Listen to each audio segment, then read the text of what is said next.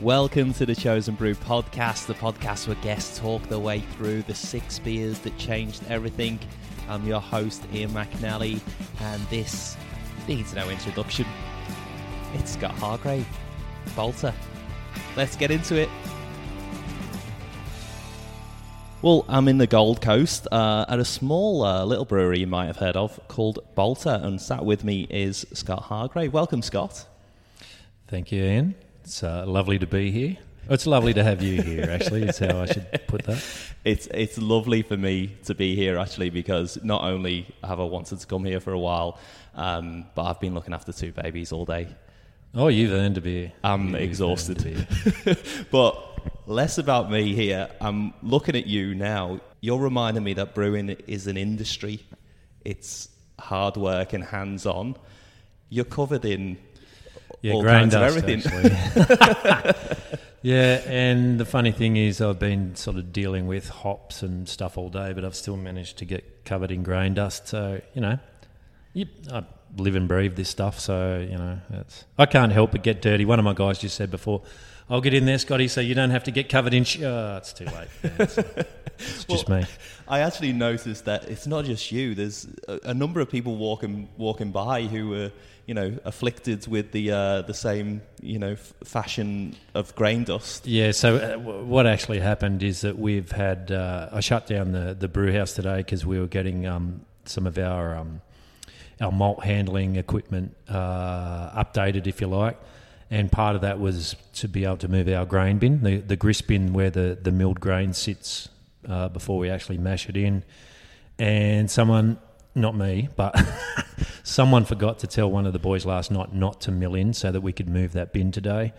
But we had about a ton or so of uh, of malt cracked last night that went into this thing. So the boys had to empty it out, and then they're still bucketing back in right now at the moment. So yeah, everyone's covered in covered in dust. So in the street, it sounds like you're too efficient. Somebody's got to the job before they should have and made it all work. Yeah, well, like you know, I mean, we, we try and run this thing, uh, you know, as much as we can, so it's it runs fairly seamless, and you know, we just pulse day in day out, and um, yeah, sometimes it gets a bit auto, you know, automatic or a bit robotic, and uh, yeah, anyway, just made the day a bit more interesting. You're a man who's won many awards, particularly recently as well.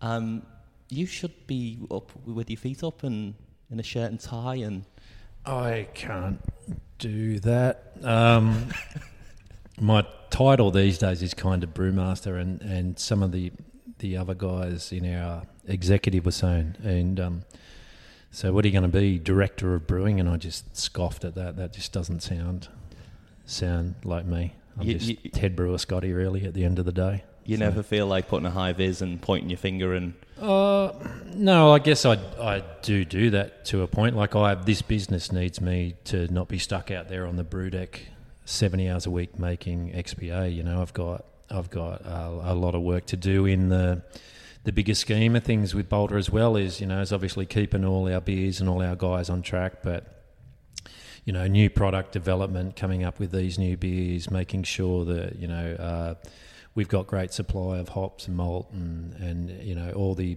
ingredients and the equipment side of it. You know, we're expanding all the time, so we need to keep across being able to make uh, as much beer as we actually need to make, and you know that that takes a bit of a bigger picture view at times as well. But having said that, I'll be in in the morning, so I'll be um, I'll be brewing up there on on the big rig, but also on the pilot system tomorrow. So uh, I actually did that. Just I just got back from the US, and and that's what I had to do for about eight days straight before I left. Was be I had days where I brewed three different beers on two different brew kits under the one roof. So you know.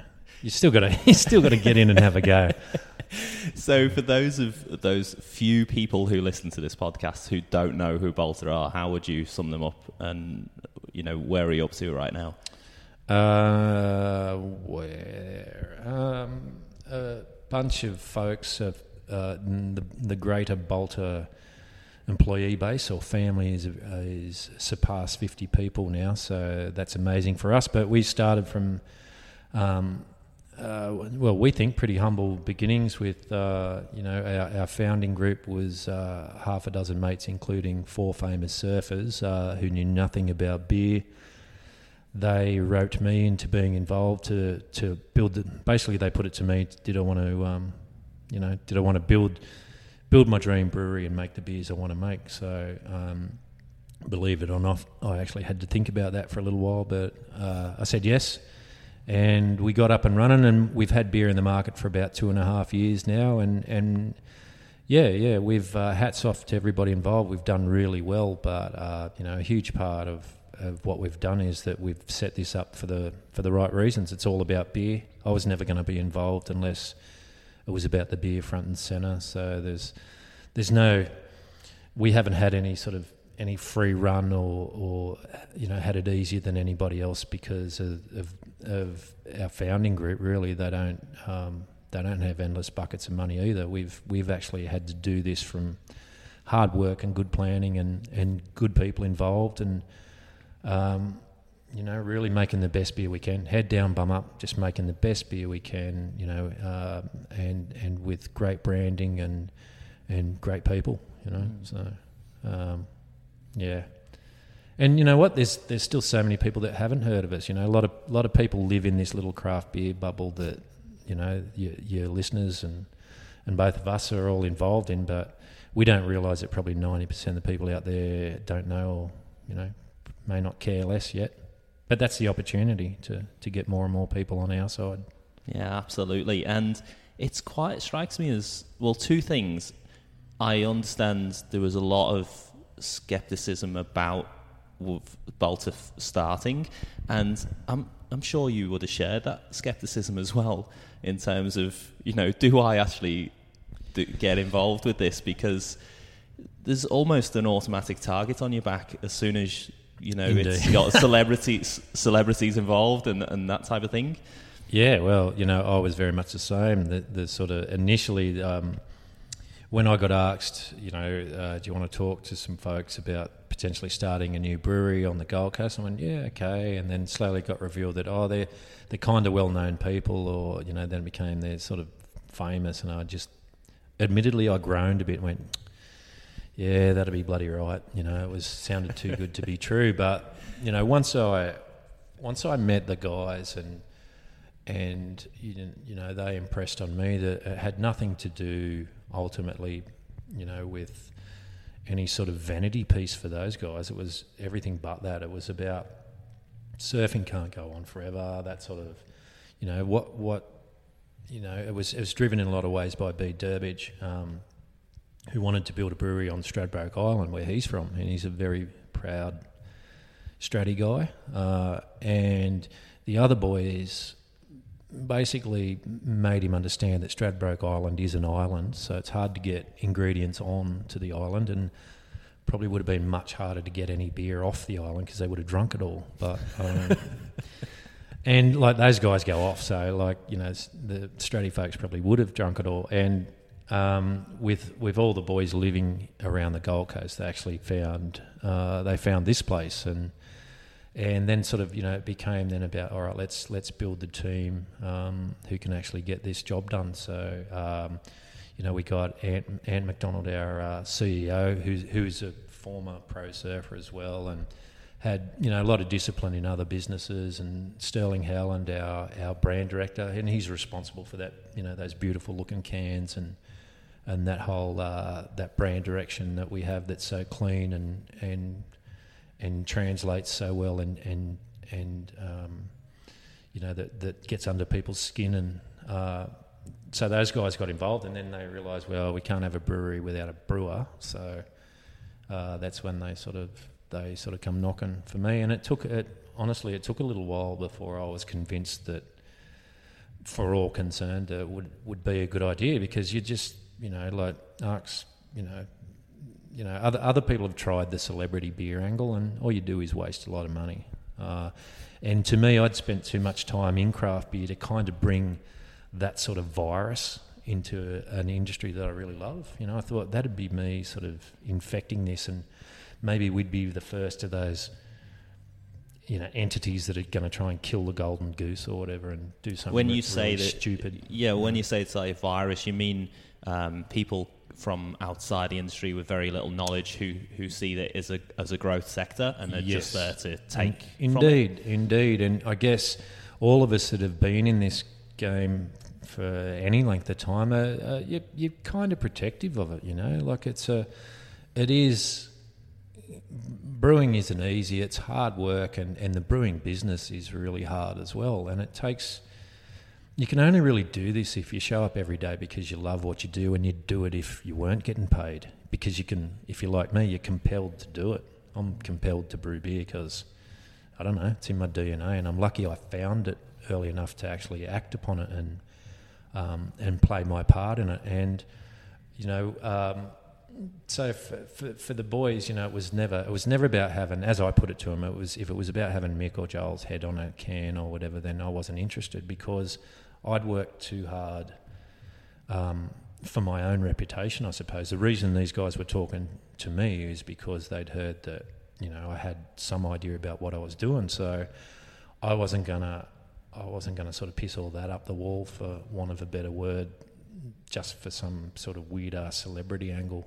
And because we didn't and because it was all about the beer and, and planning and building building things and trying to do it right the first first time, you know, um, I think we've we've kind of been able to just keep our momentum and you know keep it all moving and hopefully we get better and better at what we do every day. You know that's the plan. I think it's really it is really striking that despite having these world famous names that they've haven't really been used in marketing. They haven't. They're not on the can.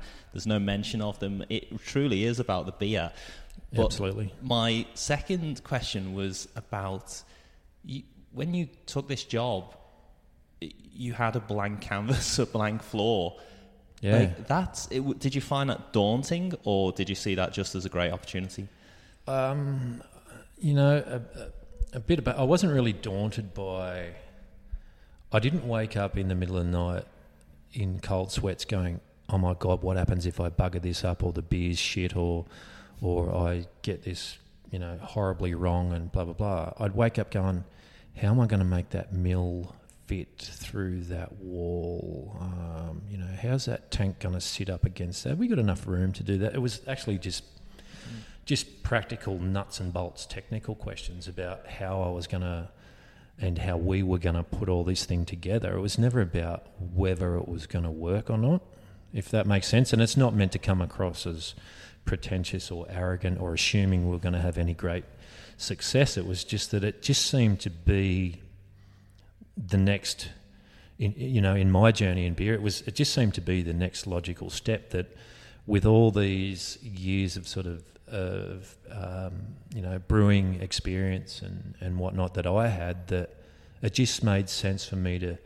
to distill all the things I'd learnt uh, you know previously and and try and try and make my version of what a good brewery you know what a, a, well work a great working brewery looks like and what great beers you can make out of something like that and how they should be you know. It was just for my own piece it was that sense of like all right well it, it wasn't sort of like like feeling bang pushed out through the curtains onto centre stage or anything like that. It was just like well this is just the next job. This is the this is the next continuation of what I've been doing you know been propelling myself along the road for you know the best part of a decade I suppose. And when you build in that brewery, how much of an eye did you have on for, for expansion? And also, it might be a brewery that you suits you personally, but how you know inevitably when you uh, grow, it's got to be suitable for others to use as well, and how easy that is. Oh, oh, totally. And the great thing about the this brewery, I remember saying to the guys uh, one day early on, they said, "Have you have you got a first beer in mind?" And it was XPA, and I went, "Yeah, this one," because I'd been working on it at home in my garage for you know 12, 18 months or whatever. I was just making this beer that I thought would be hopefully of its time and of its place. It was just seemed to be right, you know, and, and it was just going to need a home. And I said to the guys, well, if um, you know, I, you know, this is I've, I've got the I've got a first beer, and and we're going to build a brewery uh, you know, that, that is going to make that beer every day, you know, day in, day out, we're going to be able to deliver and make that beer and we'll build a brewery around this beer. And that was very much my thinking. I mean, the, the manufacturer we use um, DME, for this particular brew house, I mean, you know, I'd, I'd worked on that gear before at Stone and Wood and, you know, um, you know, and was very familiar to me. So I knew that the equipment worked and, and what we did as a, as a group, particularly in the early days, was um, uh, Aaron and, and Anthony and myself. Well, we, we made sure right across not just the brew house, but the, the rest of the, the tap room and the the rest of the physical business that we were we built something that we're going to grow into, not grow out of straight away. And if anything, if that's where we've done something maybe better than than possibly some other folks might have, or or made it seem like we've got it a bit easy, was just actually going that extra mile and yeah, sure, you know, spending a bit of money we that really stretched us, but you know that that a glycol chiller is only just coming into its own two or three years into your business, rather than being under you know a massive amount of stress and about to fail at your first Christmas. Because as a brewer, it's those sort of things, and a brewing company, it's those sort of things. You got enough keeping you awake at night, and you don't want those.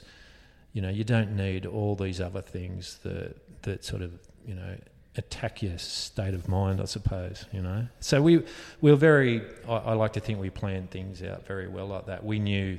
I knew when I looked at this shed, and that's one of the great things with these guys was that they had that faith in me just to go. Well, he's the brewer, so we'll just we'll just leave this guy. Um, you know, he's he's going to come up with the brewery that he wants to brew on.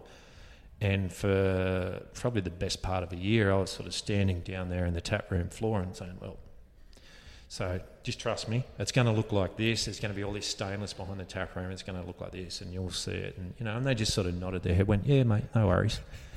and I don't know whether they were wondering whether I was just a rat bag or, or hallucinating or whatever. But the the good thing is that it looks pretty much exactly like I told them that would. And that plan was to start here at the front of the building and, and, and grow down to the back and then out through the doors and physically use the building that we had in the best sort of possible way. And we've we've tried to think that way in sort of everything we do, not just physical nuts and bolts of stuff, but you know how we think and feel, and you know every everything about it.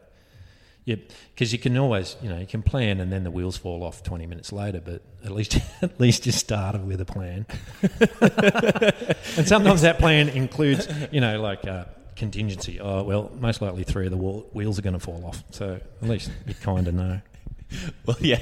Uh, the downside of a plan is accountability, isn't it? it's, yeah. something they can hold you to. But we're, well, we're here to talk through your six beers that changed everything. Um, I know you had a bit of uh, a bit of trouble narrowing these down to, to six, but we'll let's let's start off choice one.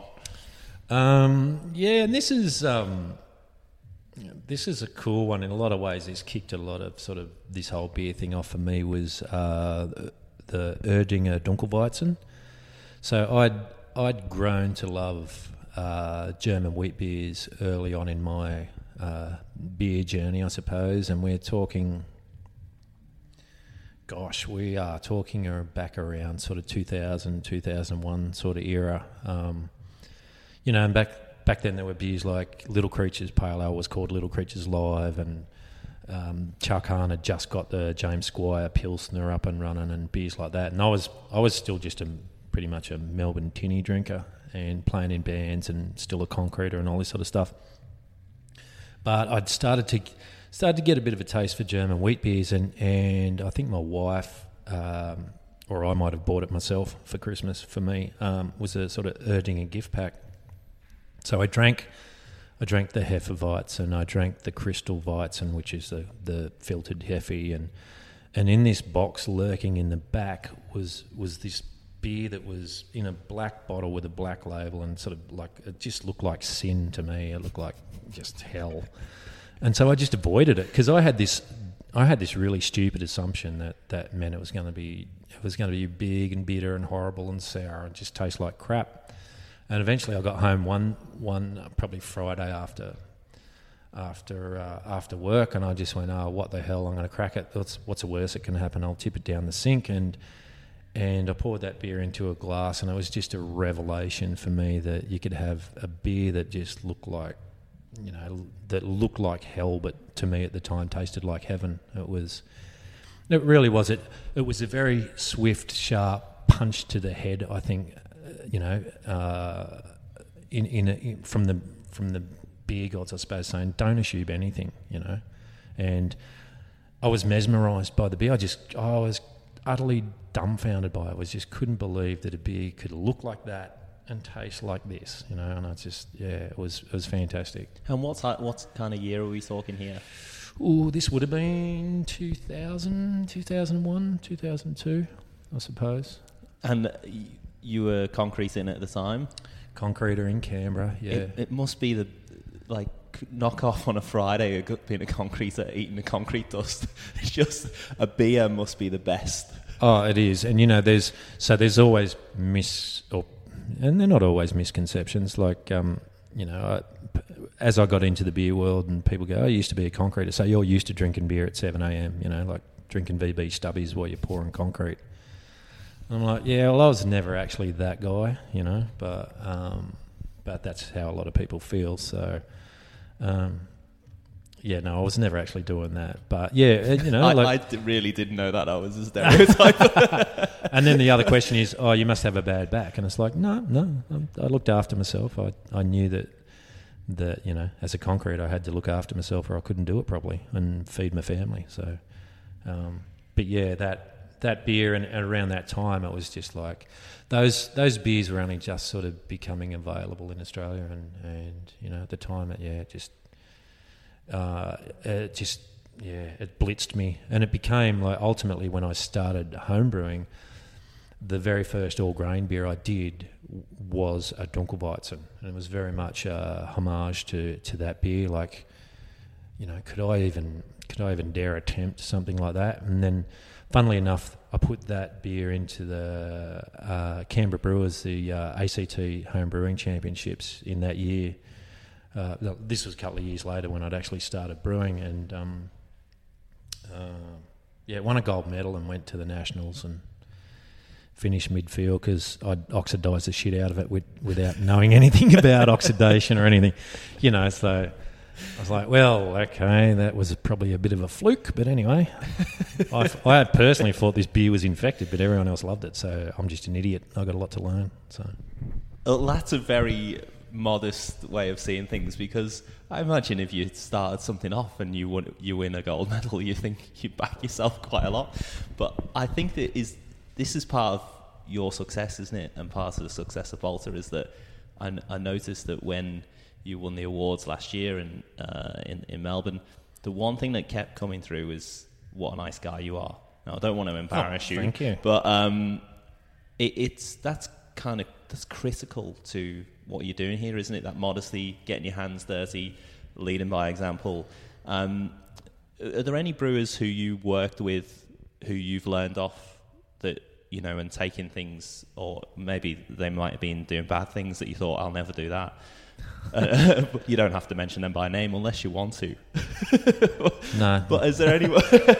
is there anyone that you kind of uh, was your mentor? Oh, there, there, was a few guys. So back, um, and the beautiful thing, I guess, about this game, about this industry, is that way back when I was started, and sort of uh, the sort of mentors and guys I looked up to, and now some of my best friends. You know, you cross it crosses over from from um, you know looking up at someone and go, "Wow, I wish I could do that," or "I'd really like to learn off that guy or or girl or whatever," in, into like uh, you know a, a, sort of open source, cross pollinated bloody.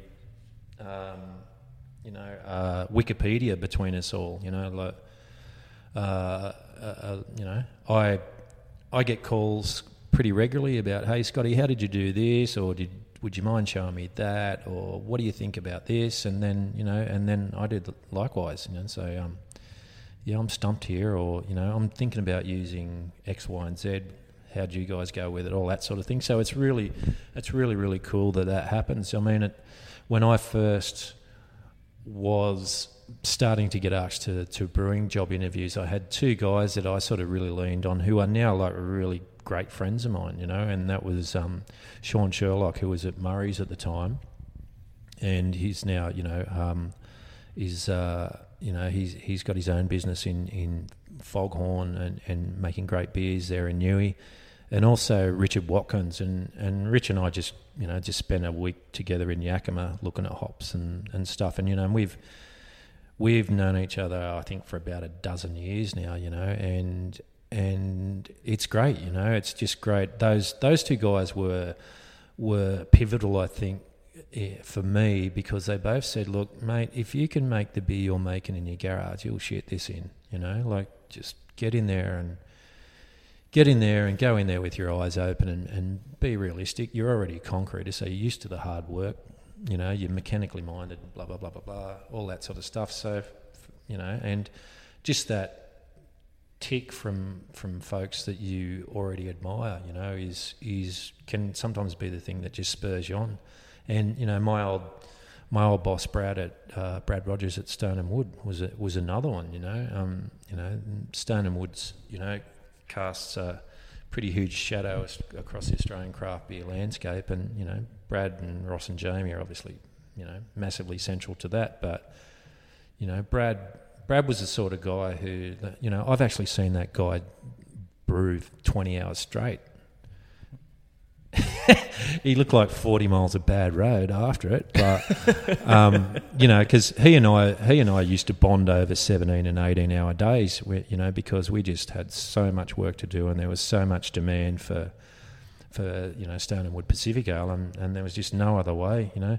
The casuals, the casuals we'd be using and be, you know, fallen by the wayside. And a lot of times, because we both live in, in and around Byron Bay, they're usually backpackers. So, you know, not always the most reliable folks, but you know, I, I, I learn a lot, you know, from from Brad seeing a guy who who was pretty well up, you know, on the top of the tree at Matilda Bay. You know, he was a head brewer there, and and but to see him actually attack his own business, his own project, the way he did It was just great. It was just great to see the big guy get in there and work his ass off, you know, because you know we we were both sort of doing the same and you know, I mean, that was for me. I, I took on a lot, I suppose, that in in Stone and Wood. I just, I just.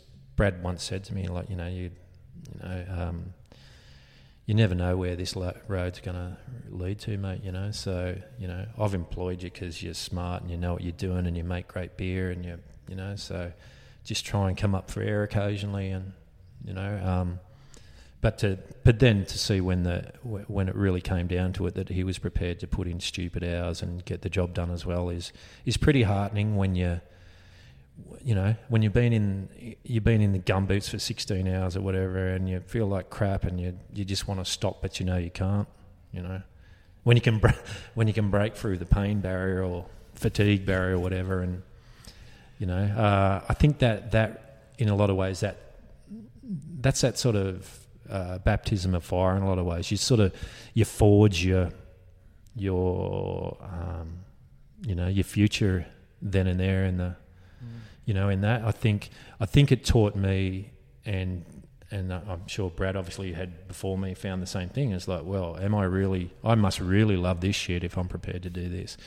because you, well, you said before, I'm stuck with it. I can't. I just I keep turning up every day. There's nothing else I can do. now what? You know, like and yeah.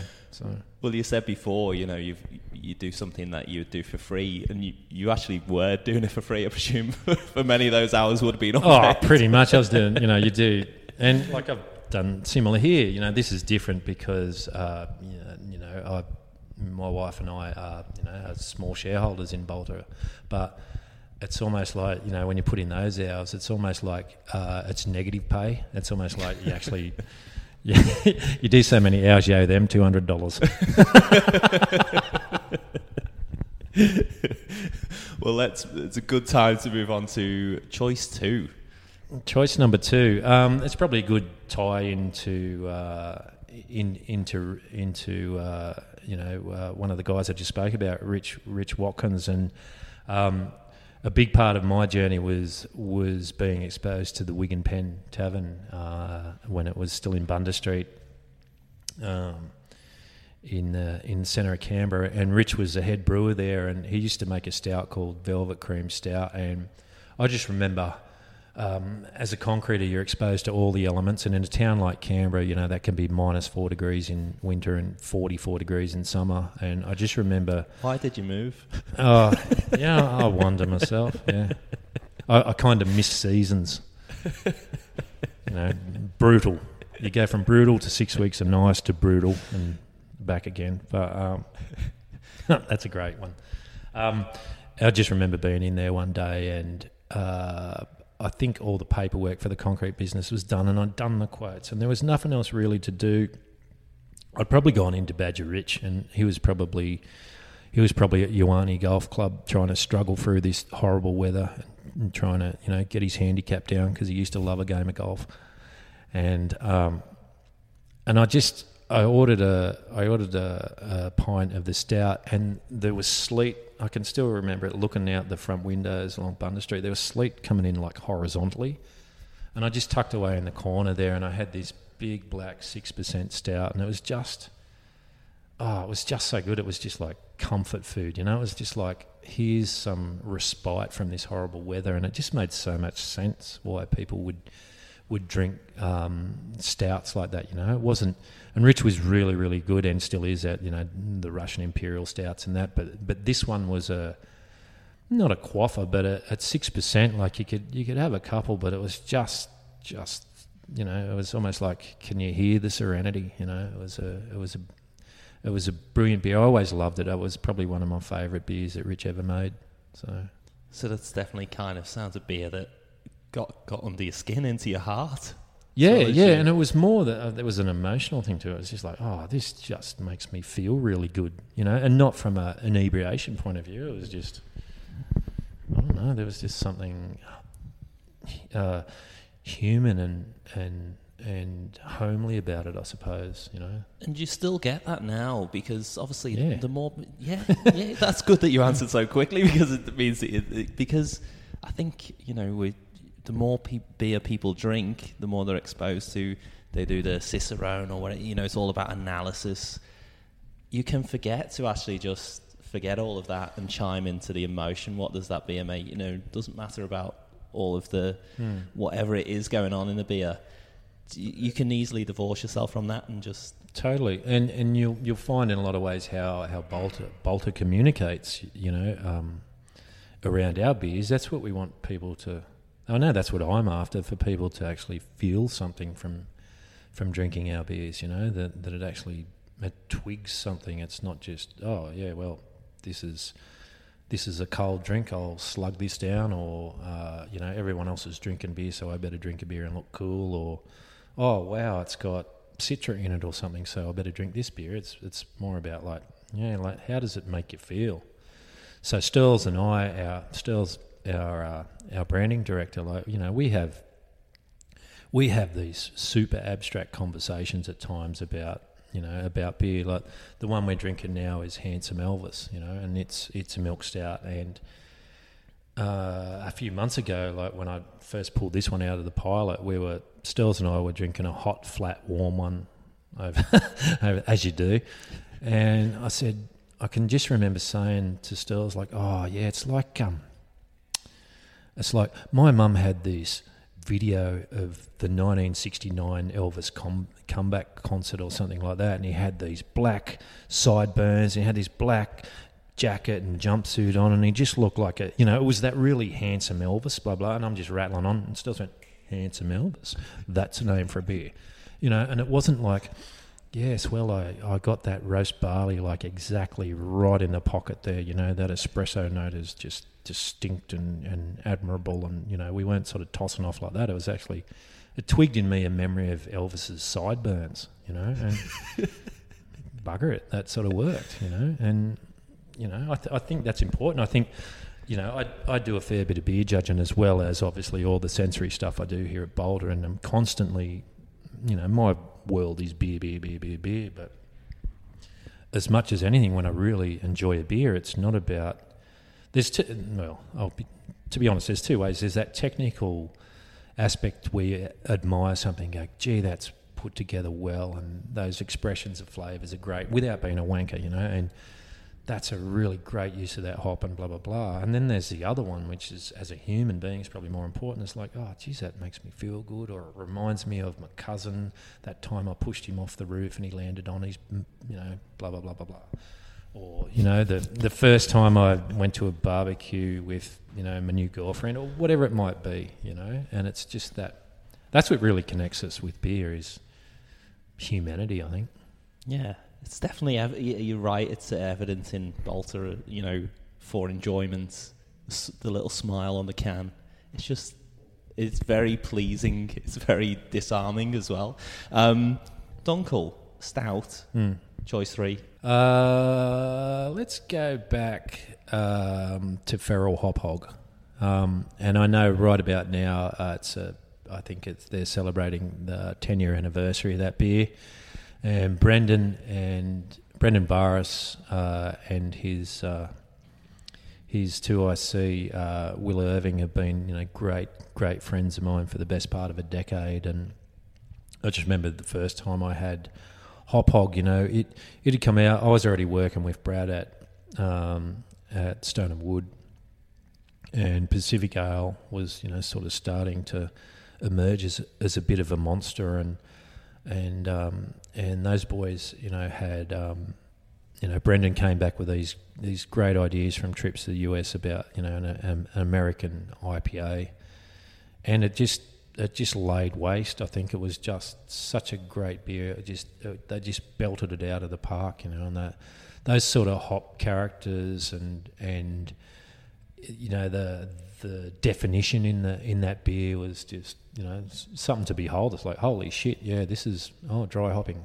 Well, this is you know it, it was different to in a way the impact it had with Pacific Ale because it's it's obviously a very hoppy beer as well, but with Hop Hog it was just a, a different level of intensity, but but still had balance and finesse, even though it was a you know for, of its time it was a brute of a beer really as a Yeah, You 'cause know? I think it's five point eight percent, which is, Yeah. was kind of surprising that a beer, uh, you know, Australia sells more mid strength than any other country. Hmm. A five point eight percent beer getting to the to the top and holding that top spot for many years. Yeah, and it was great. Like with that hottest 100 thing, you know, and, and we we've obviously now done done well last year with that, but we were sort of locked in for a couple of years there in this this battle with, and it wasn't a battle. It was you know like those guys would win and and Pacific Ale would come in second or third or whatever, and the first thing we'd do is you know text Brendan and Will and call them a pair of pricks and wish them all the best.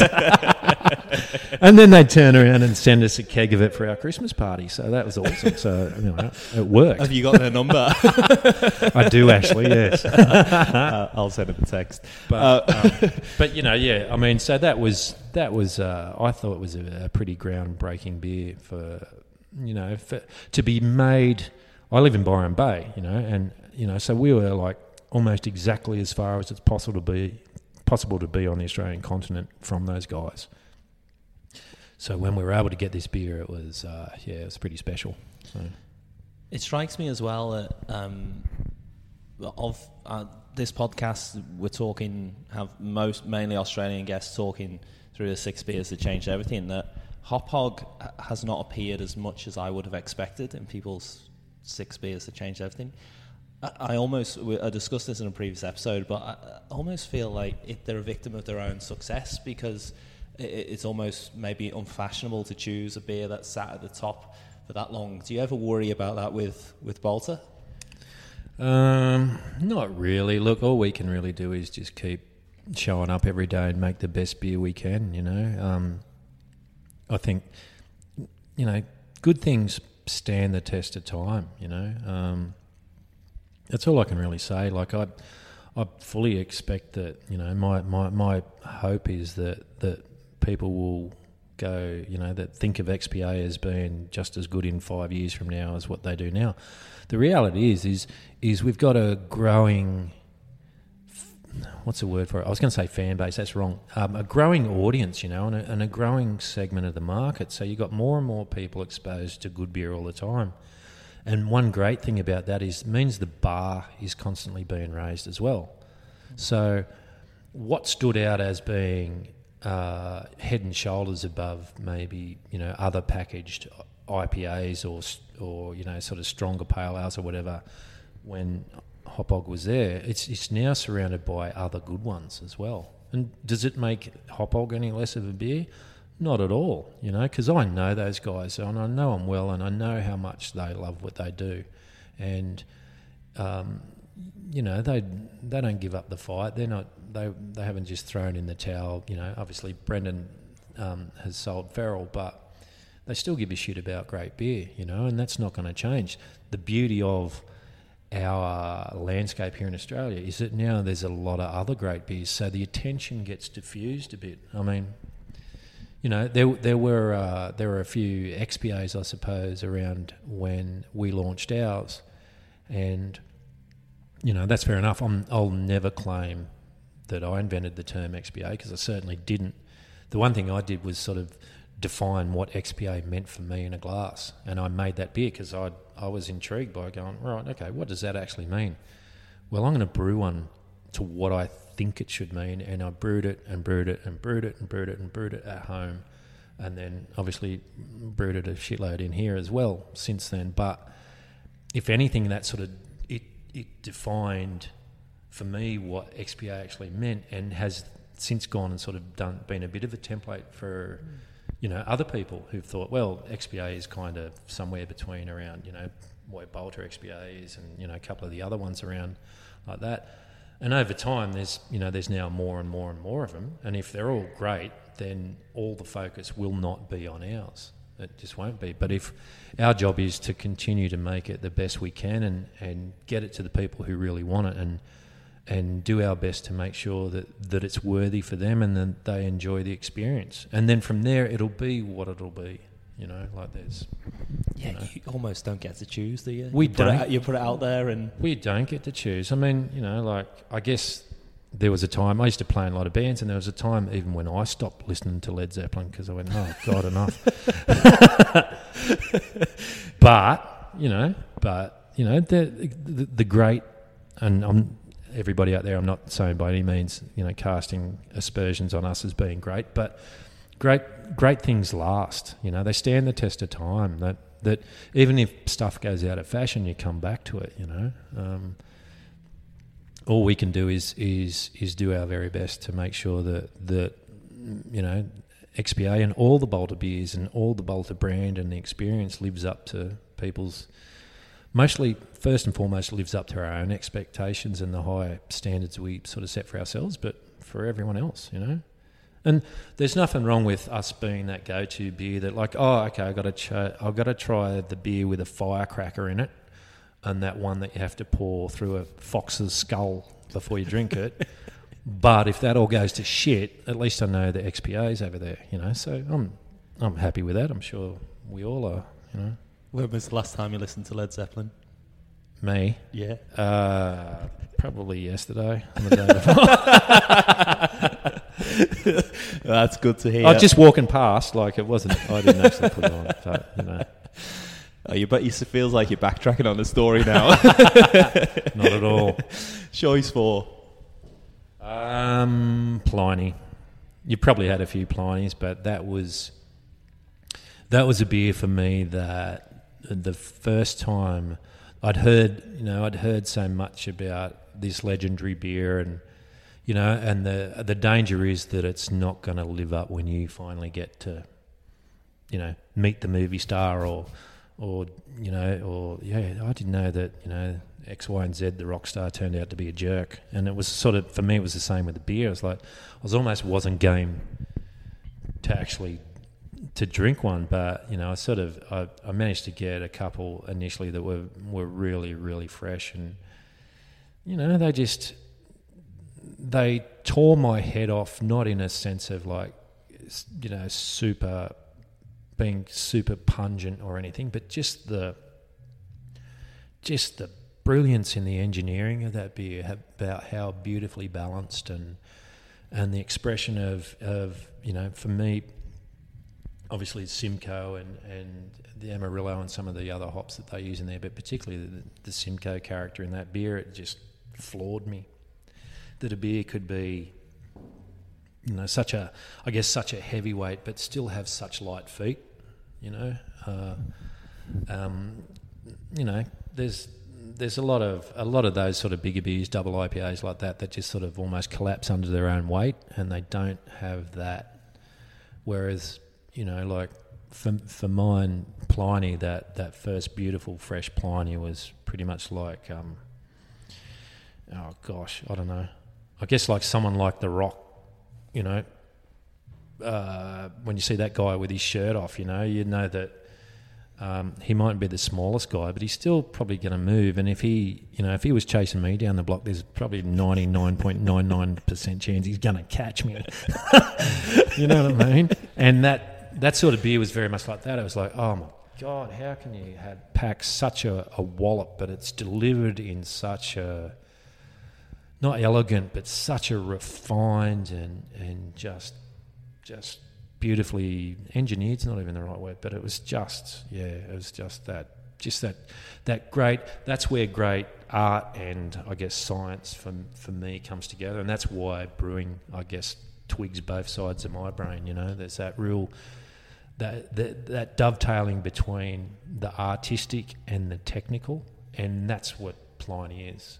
Know, and I had, I had some at the I was at the GABF uh, the other week. I was very fortunate to be there and, and got to judge a whole bunch of beers and um, uh, met um, you know some some people, um, a shitload of people actually. But but were, I was actually drinking at the Russian River stand behind the behind the bar there, and just to have six or seven like really like two ounce glasses. I think they were they were tiny. They're a little more than shot glasses, but as much Pliny as I wanted was was a great thing. And sure, are there now bigger, more more uh, sort of uh, what's a word for it? Uh, you know, enhanced versions and and stuff. Yeah, of course, because that's how that evolution sort of happens. But Pliny was just still in the pocket. You know, it was just that classic, effortless, pioneering double IPA and when was the first time you had it?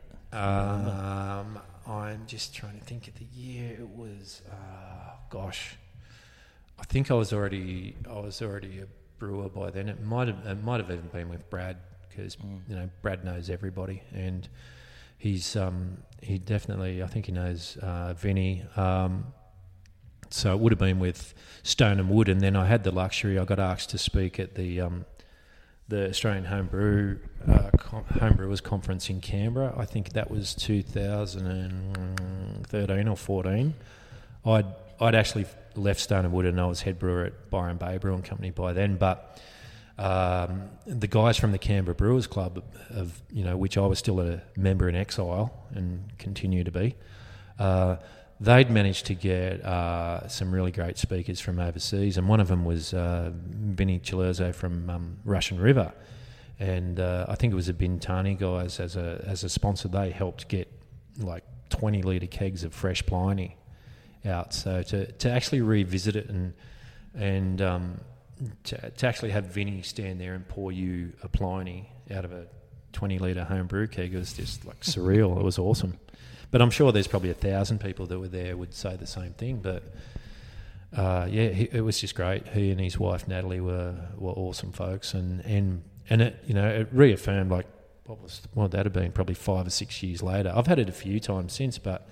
But I, I remember that one particularly, and we, unfortunately we had to drink it out of plastic cups. but it was still awesome. Yeah. Well, that, that speaks volumes, doesn't it? So, um, choice five. Let's go with um, the Liefmans Goudenband. Um, the Liefmans Goudenband was the first sort of sour beer I think where I actually got it as a it's an Oud Bruin uh, is the style and it's just a I, I just remember being overwhelmed one night. I'm just trying to think where I was. Um, I think I might have been actually been with Will Irving from Feral We were, we were drinking it in Melbourne, and that's the one in the blue tissue paper and um, and it might have been um, we were in Melbourne somewhere anyway, and um, and we were just sort of drinking it like the way you would, you know, like red wine, and and I just remember just being enthralled by it, like the the complexity in the beer. But there was this, I'd never been a huge fan of sour beers. You know, a lot of them are kind of too sharp at times, or a bit, and that to me can sort of make them a bit one dimensional at times. But this one was just integrated to the shithouse. It was, it just had. I got it that night. Everything about it was just, it was integrated and and it was complex, but it was still defined and you know there was just it had great structure and and um, you know I can remember thinking about it that this is probably the way great wine critics talk about their favorite Pinot or you know uh, you know their their, their favorite wines and yeah and and that night I just went yeah I get this now if only I had like a big chunk of cheese to go with it or you know um, and it was just great like because that beer was it wasn't one that I'd had before. I'd seen it before and heard people talk about it, but it was when I actually got to try it myself. I was like, yeah, I, I actually I get this now. Like they're not all great, but the really good ones are really really good. Yeah. Taking us on a bit of a journey around the world, bit of Australian, bit of European, American. Mm-hmm. So, from your choices um, that you have done at Balter here, you started off with the flagship XPA. Yep. And then it was Alt Brown. Alt Brown. Yep. Then um, Pilsner. Yep. Uh, then IPA. Yep. I'm, I'm doing all right actually, but those those weren't the automatic. I think from people looking from the outside in, those weren't the things that we thought were going to come out of a Gold Coast brewery. No. What um, what was the thinking behind it, and was there a, a, how pragmatic have you been? Is there a dedicated plan which plans plots out you know the the first twelve beers, or is it we'll brew the first one and see how it goes?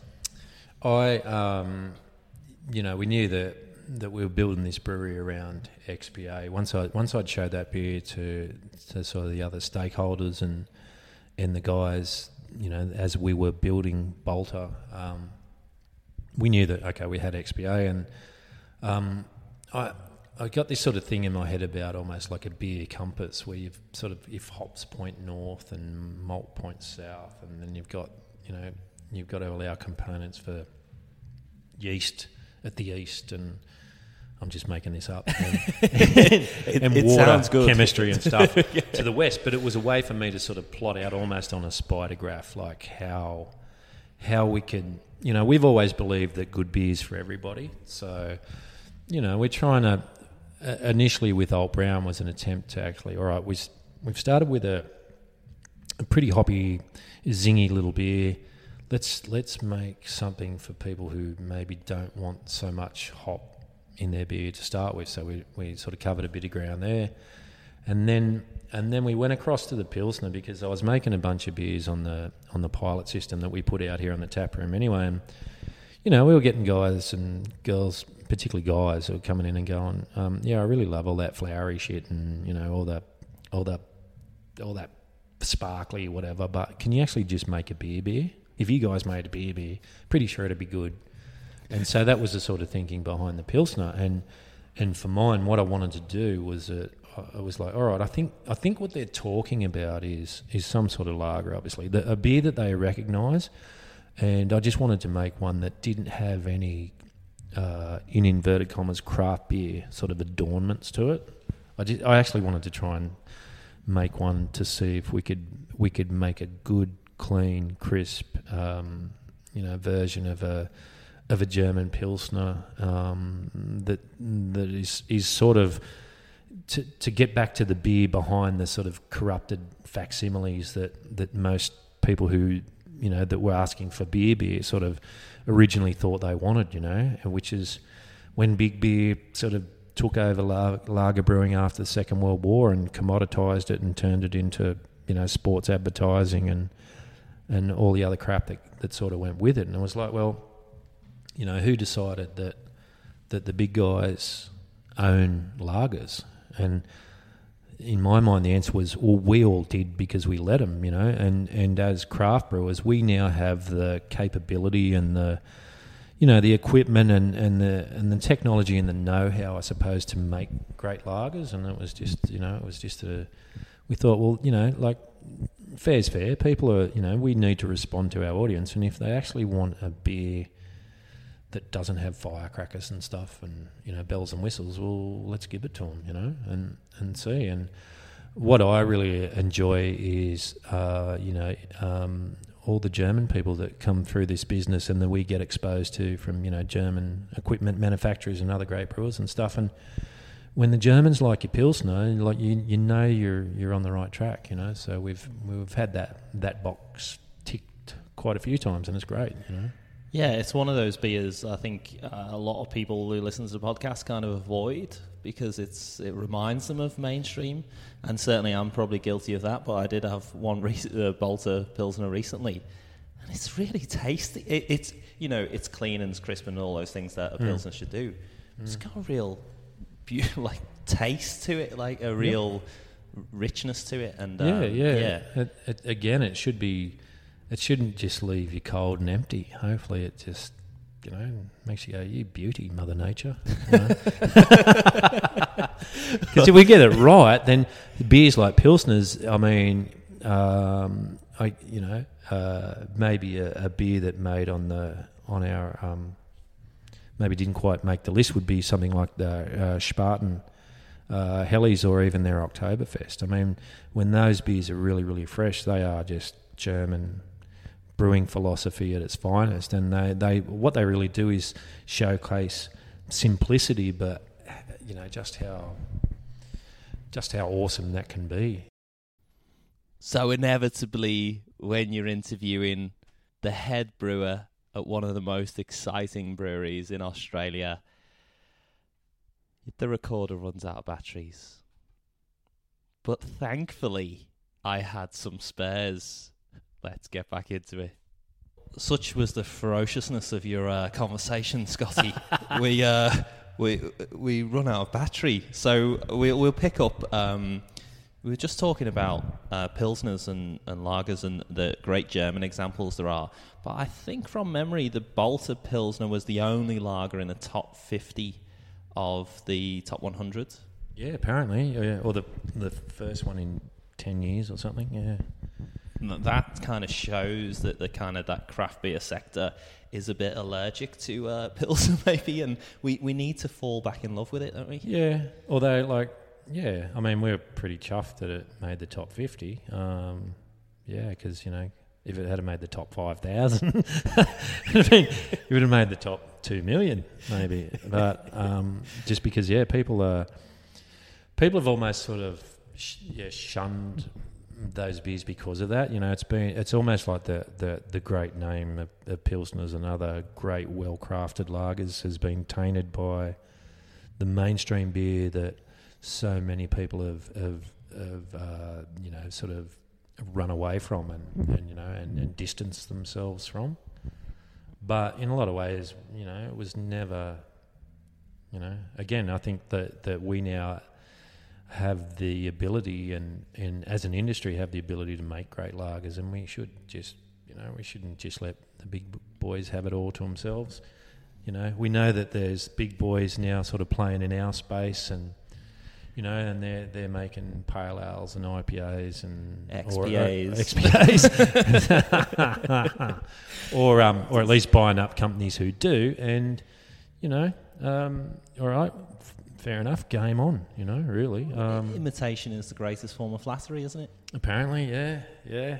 It's yeah, well, also quite annoying as well sometimes. Ah, uh, yeah, it is, you know, and like, you know, uh, but, ha, you know, I'll put the hand up for the entire Balter family. We didn't invent beer. So, you know, we're sort of, you know, it's, we stand on the shoulders of those before us, you know, like, uh, and hopefully someday we can be that platform for for the next great Aussie brewer. Not saying we're great, but you know that that good things come out of good things. Hopefully. So. Well, as you said, you know, throughout the episode, um, quality wins out. You know, the good good quality cream rises to the top. So, hmm. um, mm. Mm. choice six. Oh, you know what? There's a there's a couple that sort of. Oh, there's a couple. Uh, gosh, I could even like have a a, a really recent example of a great beer would be um, the Kneitinger Dunkel, uh, and that's brewed in and around Regensburg in Germany, and it's just a cracking world class example of a Munich Dunkel. You know, not a not a Dunkelweizen like we spoke of before. So it's oh sorry, that's probably worthy of an honourable mention. As is Hoegaarden. When I first uh, when I first drank that beer, it was really hard to get in Canberra, and it was like ninety. Uh, between 90 and 120 bucks a carton, I think. And it was like, it took six or eight weeks to get it.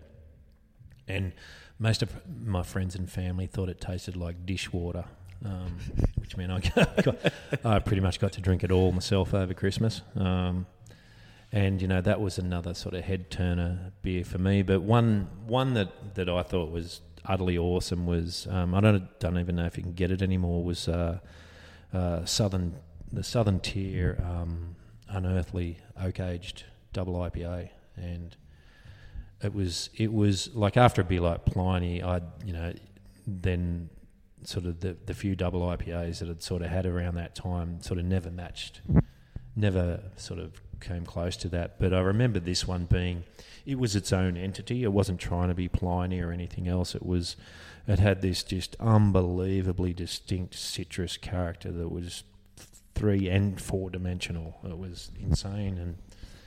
I don't know how they did the oak, whether it was staves or chips or it was actually been in barrels, but there was that character to it too. And it was just like, you know, here they go again, and Americans in a totally different part of the country, and it was it was just just an outstanding beer. And I think I only ever got a couple of bottles of that. So, um, and I think Southern Tier sold or merged or something. I, I haven't seen that beer for years. So. It, go, it goes it goes down as one of the. There's been many discontinued beers or ones that have disappeared, Mm. and so uh, there's kind of it's almost quite nice to Mm. have that in your memory and know that it'll never be sullied. A bit like a handsome Elvis. If you were at that concert, then And you know what? From the from sitting in the other seats on the other side of him, you, who knows? He might have looked like crap, but you know. I remember he was sweating quite a lot. Yeah, yeah. There was a lot of sweat. Yeah. But- it, it, I, I just remember that as a kid and just going, oh, right, that's probably why everyone loved this guy because he like he looked pretty sharp during this concert, you know. He'd, he'd moved from boyish Elvis to this sort of sharp looking dude who clearly did and looked like he had everything. So Well, it's a, it's actually a good Elvis liked the snack apparently, particularly towards the end of the latter years, shall we say?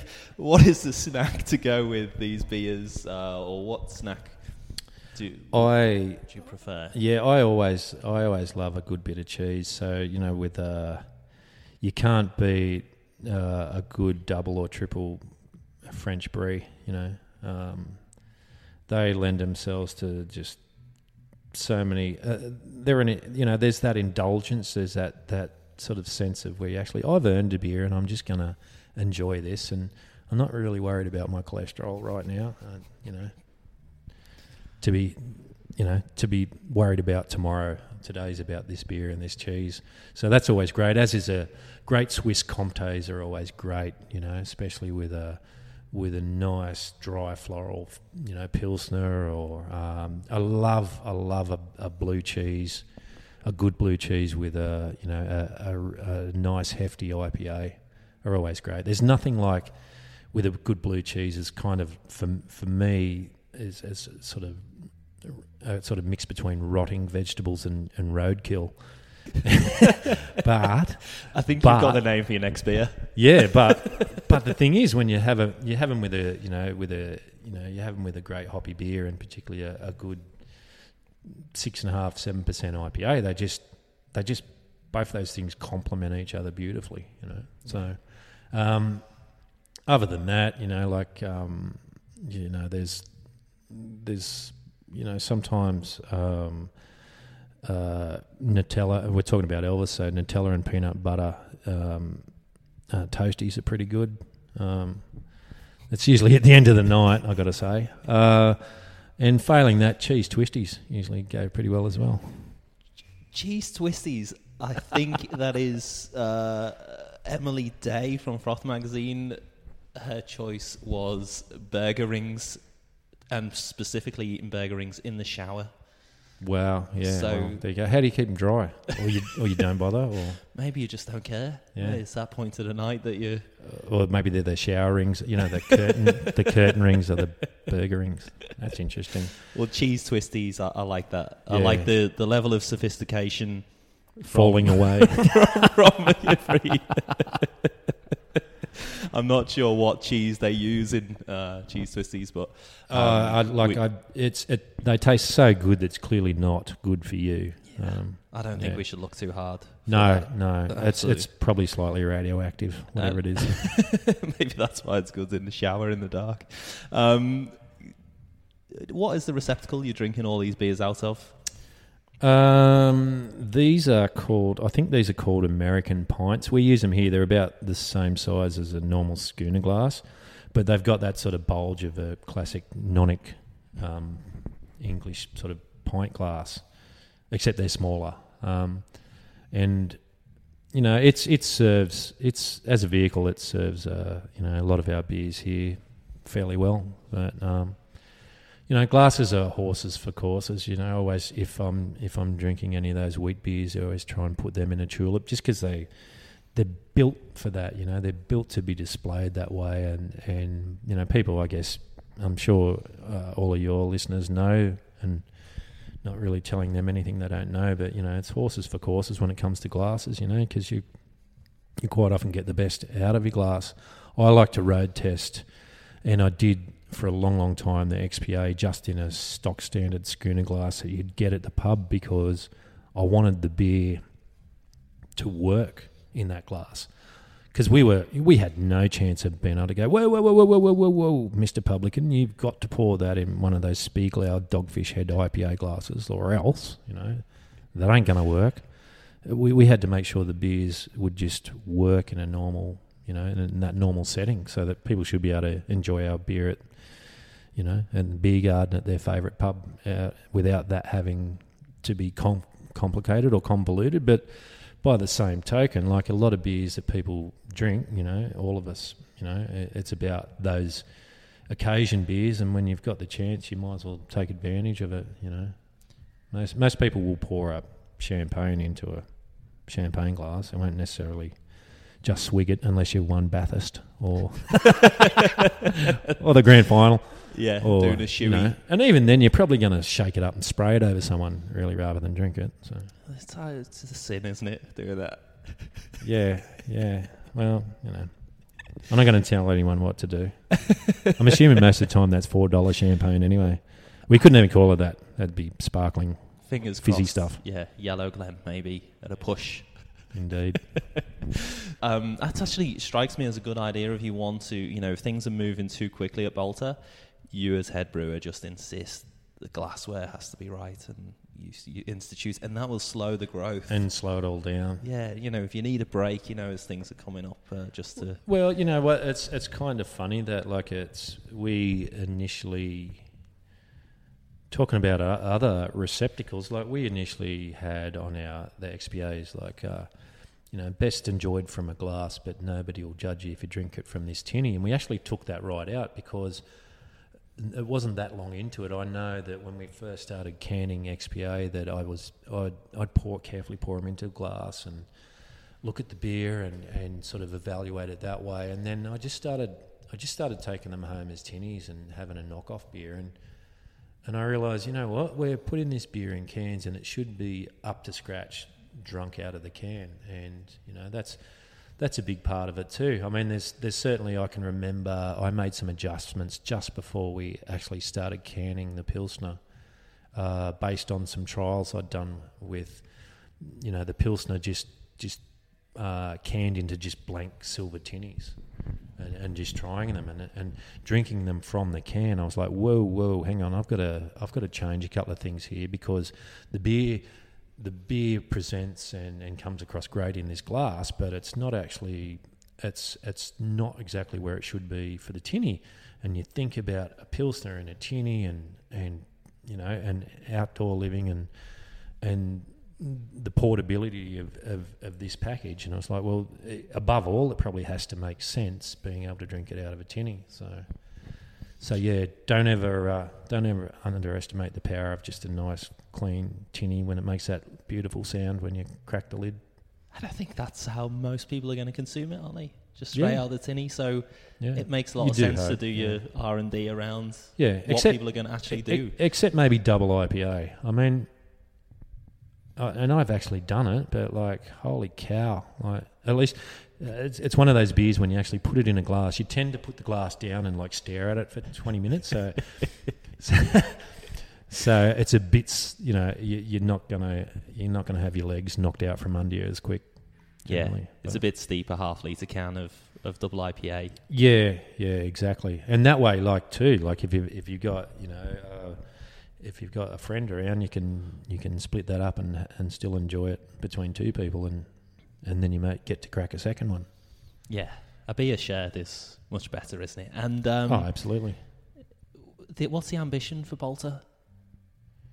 Um, keep pedaling, I guess, at the moment. Where uh, you know we're we're we're just trying to show up every day and make the best beer we can, and and and you know be a good business and and and you know play our part. You know, make sure we're good citizens, good corporate citizens, good beer community citizens, and um, you know, in a lot of ways, for us, the challenge is you know, uh, where we're at now. The, the real challenge is us for us is like how we actually hang on for the ride. You know, I, I, I do remember saying to to the guys at one point, maybe way back before we even had any of the stainless out here, was that you know maybe just maybe the the real hardest thing for us will be hanging on.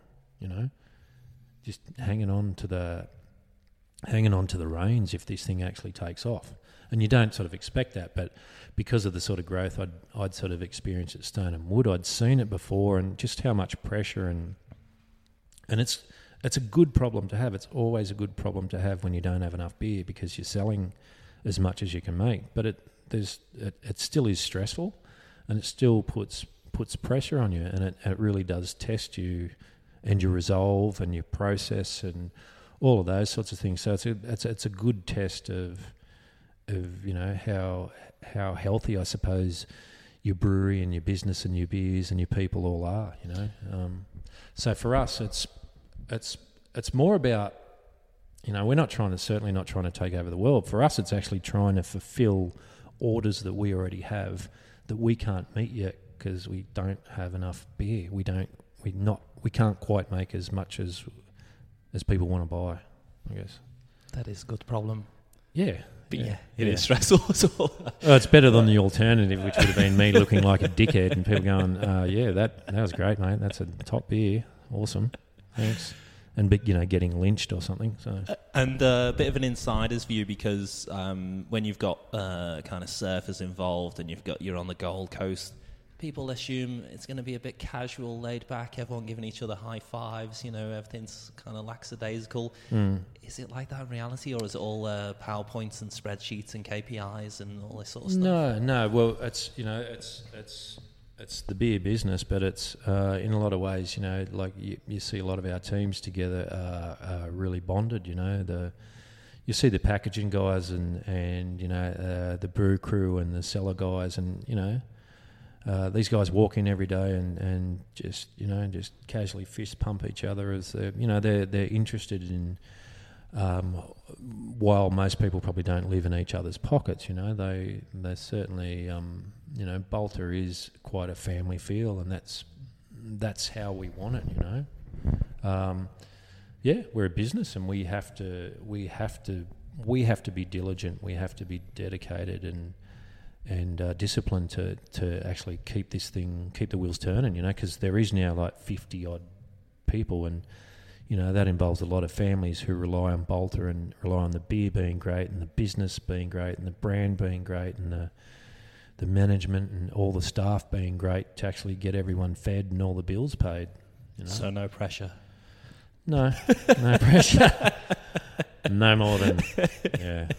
It could be worse, you know. We could be You know, I could be a con- I could see that's my only real fear in all of this is that one day I'm going to wake up and this has been a, a really extended dream and I'm still a concreter in Canberra somewhere. You'll be putting the concrete floor in a, a new brewery in Canberra. and, uh, I'll be like, no. well, Scotty, it's been tremendous to take uh, us through your six beers that changed everything. What a, a really nice beer journey, but I feel almost as an outsider watching the Balter story unfold, I feel exhausted just watching it as a consumer. so I, I, don't know how you feel, but you've uh, done a tremendous job there, and um, I think uh, from what you've talked about on the podcast as well, there, uh, just it comes through why Balter's a success. Well, yeah, that's that's that's the plan. You know, we uh, we don't let anyone down, least of all ourselves. You know, yeah, we're in it for the you know we're in it for the long haul. There's, and people can, uh, you've got a nice Instagram, and you've got uh, people can follow. Obviously, Balter Online have got a very good online presence. So absolutely, yeah. So yeah. follow all of that, and you're one of the brands that it goes a bit nuts on social media when you. It's hard to miss a new release from Balter. Yeah, so. well, you know, we we uh, and particularly you know Stirls manages all that very well. We don't want to.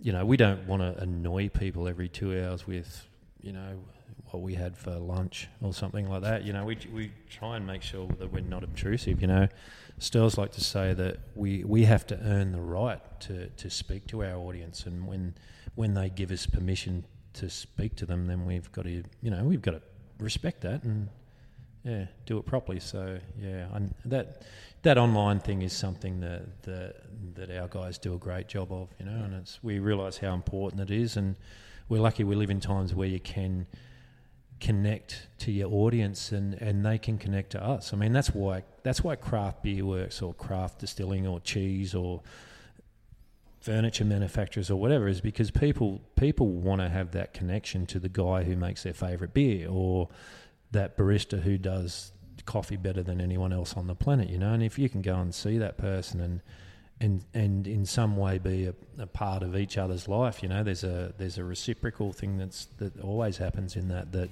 keeps us all human and you know not so uh, hopefully we don't disappear up our own iPhones. You know? Well, anyone who's listening should definitely come along to the tap room and. Uh, it's, it's a really welcome sight to see that doctor smile. Uh, thanks so much, Scott, for being on the uh, Chosen Brew. I'm sure we'll hear from you soon. Awesome. Thank you, Ian. Thanks for having us, and um, cheers, everyone.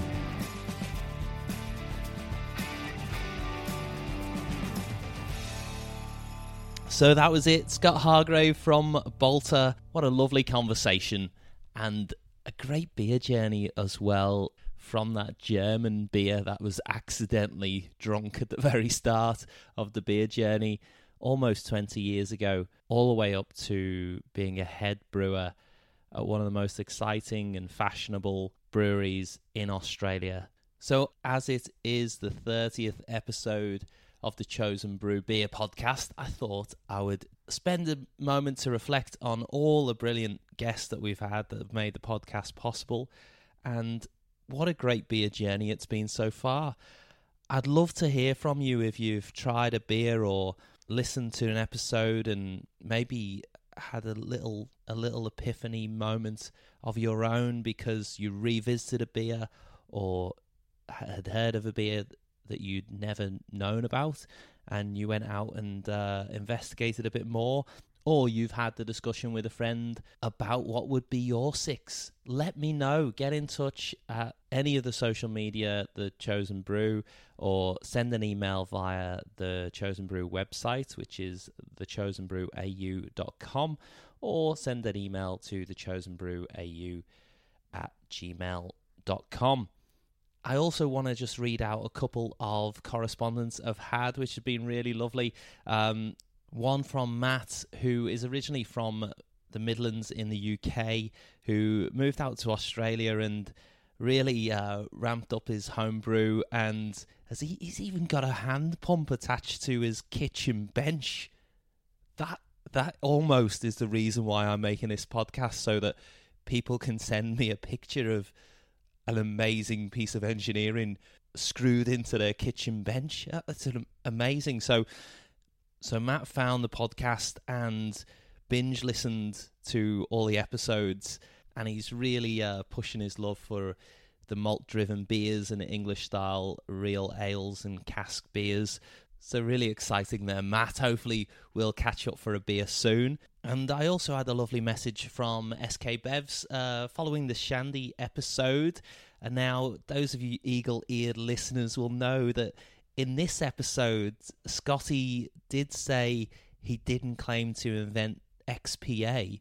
But in the episode with Shandy, if you haven't listened to it yet, Shandy gives the answer of the person who invented XPA as a concept. So if you haven't listened to that one, go back and listen to that one. Um, but SK Bevs uh, got in touch with me and said it prompted that episode had prompted him to um, get his nonic glass, the, the traditional English style pint glass with the bevel and I got a lovely picture of one of Shandy's beers that he chose, which was the Stone and Wood Pacific Ale from this nonic glass. So it's lovely to hear that the podcast is inspiring people to not only drink nice beer, but to savour and enjoy the moment.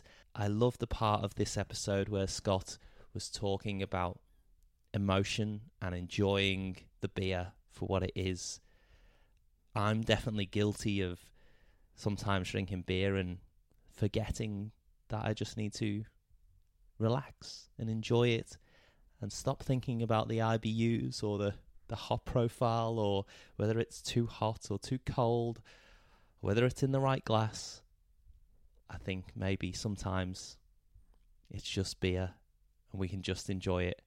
And it's the company and the surroundings, and hopefully we get to enjoy that over this Christmas period and beyond. I'll be back with an episode very soon. Make sure you can give a little Christmas gift back to the Chosen Brew if you share, if you write a review on any of the platforms that you listen to the podcast on. Thank you so much for the people who have reviewed the podcast on iTunes. Thanks to Brew Novice and EJ MC Raft or Craft. Thanks to Howie1880. And thanks to, I don't know whether this is Evan OB81 or Eva Knob 81. Either way, you gave it five stars. You did the right thing, and it was a really nice, nice write up that you. Um, so thank you. I don't know whether that mystery will ever be solved, but thanks so much for the review. And if you want to clear that up, just get in touch with me. Facebook or Instagram, Twitter. I'm not very active on all of them because it's hard but I will respond to messages uh, that are sent through. And make sure you also listen to the Wheel of Sport podcast. It's my other podcast, which I managed to squeeze in to a busy life where I record with my friend Justin Price and Matt Lavery, who's been doing the recent episodes. All the episodes, there's a little gem in there. It's a treasure trove. I don't know if I really like sport that much but I love the stories around sport, and this is absolutely the best. It's a wonderful podcast. It's so much fun to make. Just type in the Wheel of Sport wherever you get your podcast and subscribe or just play an episode. It's fine. So that was a 30th episode ramble. I normally keep these things at the end as short as I can. I just thought I'd treat myself. It's the 30th episode. Why not? Let's go crazy. Um, thank you so much for listening to the 30 episodes, and I look forward to you tuning in for the 31st. Take it easy. I hope to catch up for a beer soon.